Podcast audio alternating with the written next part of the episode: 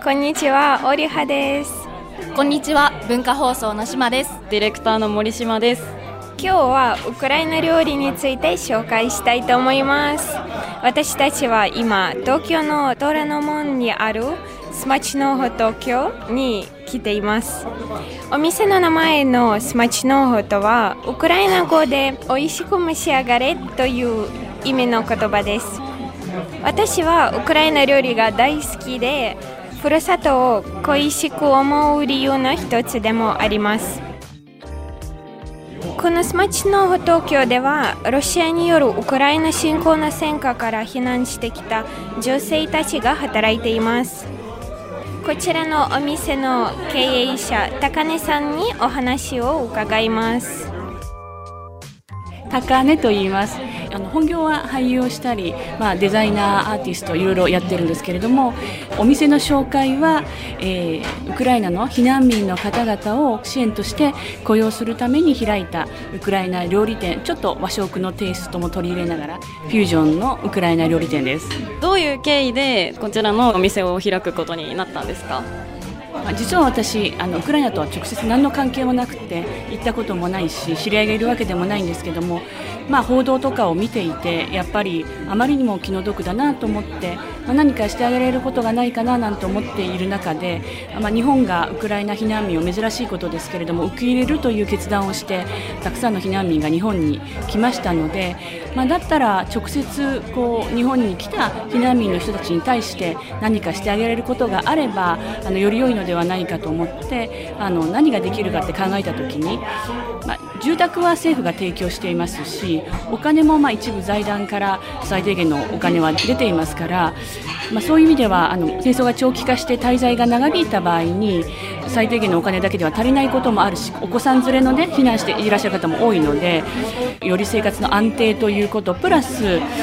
日本にいてまあ、心細いとかあるいは祖国の状態に不安を抱えているっていう方々が多いと思ったので実際に雇用してリアルに、ね、接触することでメンタルのケアだったりあるいは慣れない東京の生活でわからないこととか困っていることっていったこともフォローしてあげられると思ったのでそれで雇用をしてあげたいっていうふうに考えたんですね。ただ問題は日本語が喋れる人がほとんどいないし、まあ、スキルもまちまちである。どんな人がどういうスキルを持ってるかも分かりませんから、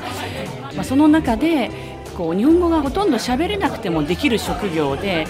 特定のスキルがなくてもできそうな職業っていうふうに考えた時に、まあ、飲食店レストランでの配膳ならば女性であれば、まあ、家で家族のためにやっていたことの延長でもあるしできるのではないかなと思ってそれでま飲食店っていうことを考えたんですね。でもう一つの理由っていうのは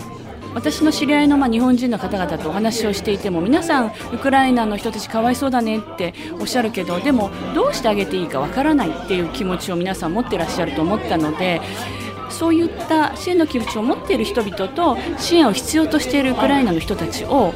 交流させるっていうことが大事かなと思ったんですね。日本語が喋れないっていう理由で結構日本語を使わない。要するに人とあんまり接触しない職業に就く人たちが多いっていうふうに聞いたので例えば梱包だったり荷物の集配だったり身体的な労働だったりっていったことに就くケースが多いと。でもそれだったらもしかして孤独な気持ち不安な気持ちがますます不安になったりするだろうっていうふうに思ったので、まあ、日本語が喋れなくても多くの人々と明るい環境の中で接触できる交流できるっていうそういう場がある中で雇用してあげたいって思った時に、まあ、レストランっていう形態が一番ふさわしいのではないかなというふうに思ってそれであえて彼女たちを雇用してあげるためにレストランっていうものをオープンしたんです。うん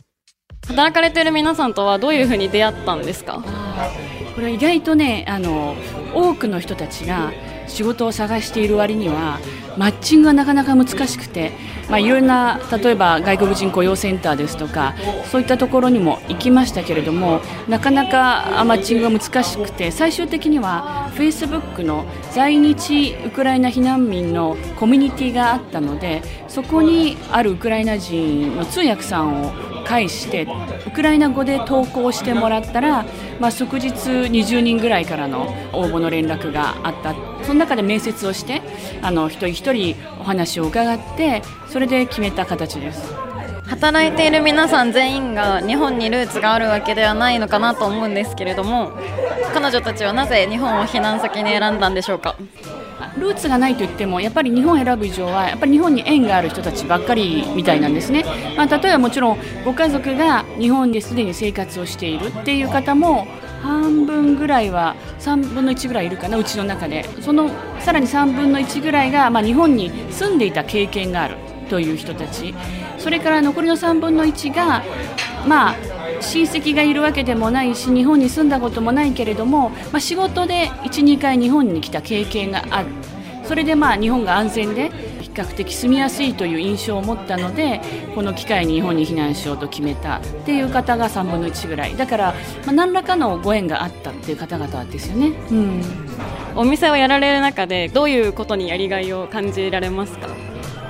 ？2つあって1つはやっぱり避難民の子たちがここで働けるようになってから非常に明るさを取り戻したりみんな生き生きとするようになったっていうことはすごくやりがいを感じた時やってよかったなというふうに思いました、まあ、最初面接の時はね途中で泣き出してしまうことかやっぱり一言も喋らないことかとても表情がみんな暗かった中で、まあ、働き出して仲間もいっぱいいるし、まあ、最初慣れない仕事だったりもしたけれどもこの環境が気に入ったり意図が気に入ったりしてそれで活躍の場が、ね、与えられてお客様にもあるいは避難民同士でも支え合いながらやれているということがすごく嬉しいみたいでそれが私にとってもすごく大きな喜びですしもう一つは意図を理解して来てくださるお客様がとても温かいということですよね。やっぱりプロのサービスの人たちではないところもあるので、まあ、日本語も喋れない人たちもいますからちょっと拙いところもあるんですけれどもでそれでちょっと最初の頃は私もハラハラしていたところもありますけども意図を理解してお客様がすごく温かく支えてくださるししょっちゅうね通ってくださるお客様もいるしあるいは差し入れとか持ってきてくださったり仮にミスがあったとしても温かく受け入れてくださるお客様っていうのがとても多いのでそれを本当にあのありがたいし私にとっても励みになることなので、まあ、この2つはすごくいいことだったなと思ってますけど。うん。ありがとうございます。最後にあのこのお店のこれからの目標などあればぜひお聞きしたいです。目標はねあの閉店すること。やっぱり戦争が終わればみんな帰国する人がほとんどでしょうから、まあ、避難民ビザも切れますしね。やっぱり家族に会いたい家に帰りたいってもちろんみんな思ってますから、まあ、その夢をね叶えてあげるためにも早く、まあ、戦争が一段落してでみんなをこう笑顔で見送ってお店が閉めることができたらそれはみんなにとって幸せなことが私にとっても喜びですからそれをま目標にしてます、まあ、そんなことであの今終戦祈願メニューなどできるだけまあ早く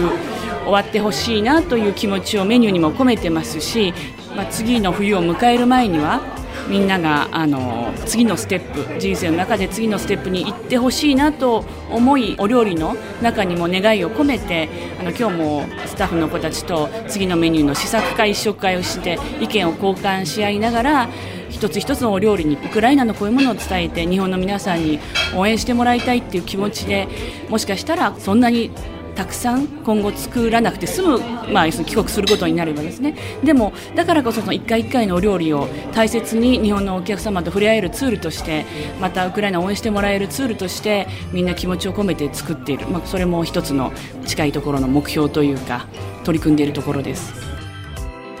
こちらのお店で働く避難民のルバさんです。ウクライナの盛り合わせ2つ種類はビーツのサラダこっちはじゃがいもとビーツとサワークリームとアボカド。こっちは2つブリン種類。鶏のひき肉。あとサーモンフィラデルフィアチーズ。2つ黒板のカナペナスのイクラとズッキーニのイクラ。あとピクリスのキュリこのお店で働いていて一番楽しいことは何ですか？あ一番楽しいはもうここでウクライナの子は私だけじゃないからそうみんな周りウクライナ人そうだから自分の言葉話すできるし冗談とかあとウクライナの料理なんかウクライナ同じ味はうちに作っってなんかお客さんに出すともうすごいもしお客さんは気になったらすごい嬉しいです。そうこれは楽しい。最も有名なウクライナのスープボルシチはたくさんの野菜から作られていて約40種類があります。ボルシチは家庭によってレシピも味も異なることが一般です。トマトとビーツとキャベツと人参と えー、パプリカとか、まあ、いろいろな野菜です。すごい真っ赤じゃない？トマトとかそういう色じゃなくて、なんていうんだろう？ワインに近い赤い色してる、そうですね。野菜いっぱい。この店のボルシチはカツオの味がします。あのメニューで書いていますがなんか和風のウクライナボルシチです。で日本人からするとすごい親しみがあるカツオだからこそめちゃくちゃ食べやすいこう赤いお味噌汁をすすってる感じですごいね具材もたくさんゴロゴロ野菜入ってるし栄養を感じる。栄養たくさん吸収してる気分です。でも基本の味はやっぱりボルシチです懐かしい。ワレネキです。ワレネキは生地で包んだキャベツやポテトキノコなどの茹でた料理です。肉や他の美味しい組み合わせの中身もあります。またベーリや自家製のカッテージチーズを作った甘いバレーネキもあります。私のお気に入りはえチェリーやブルーベリーのバレーネキです。一般的にはソースとしてサワークリームをのせます。甘いものにもサワークリームまたは蜂蜜をのせて美味しくいただきます。すごいもちもちでポテトペーストしてるからすごい食べやすいんだけど中がこう開けてみると最初オレンジ色のが出てきてさキャベツだっていうからびっくりしちゃってでもとっても食べやすくてロールキャベツみたいなロールキャベツを生地で包んで食べてるみたいな感じでとっても美味しいです。私にとって普通の味ですね。なんか珍しくない身近な味です。クライナ料理は味のため玉ねぎやニンニクのほかさまざまなハーブが使用されています。私の家では野菜やハーブを自分で庭に育っているので夏にはだいたい全ての料理にジールなどのハーブを大きい束の量を切って加えます。ジルはほとんどのウクライナ料理によく合うと思います。ウクライナではそばをさまざまな料理に種のままで加えたり単におかずとして茹でたりします。お肉と合わせてとても美味しいと思います。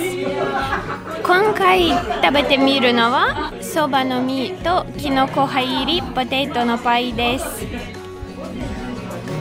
このようなポテトのパイは初めて食べました。めっちゃ美味しいです。そばの実を食べたのが初めてでなんかこう噛んだ時にちょっとコリコリする感覚がちょっと新鮮で歯ごたえのあるそばを食べてるみたい。美味しいです。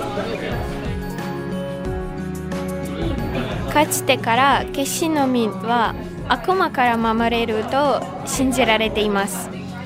8月の重要なキリスト教の祭りにおいて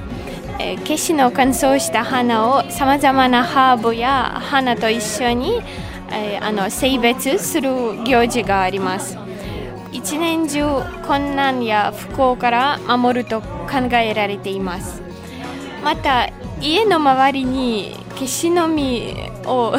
振りかけるとどんな悪霊からも守れます。またこの8月の祭りやクリスマスイブなどに消しの実を含む儀式用の料理も食べます。クリスマスとイースターの時にはお母さんはいつも甘い消しの実の詰め物でロールパンを焼きます。しかししばしば日常のお菓子としても食べます。今回は消しの実とヘーゼルナッツのブリフというパンを、えー食べましょう。うん、パイっていうよりかはすごいケーキみたいですごいふわふわな食感。むちゃくちゃ美味しい。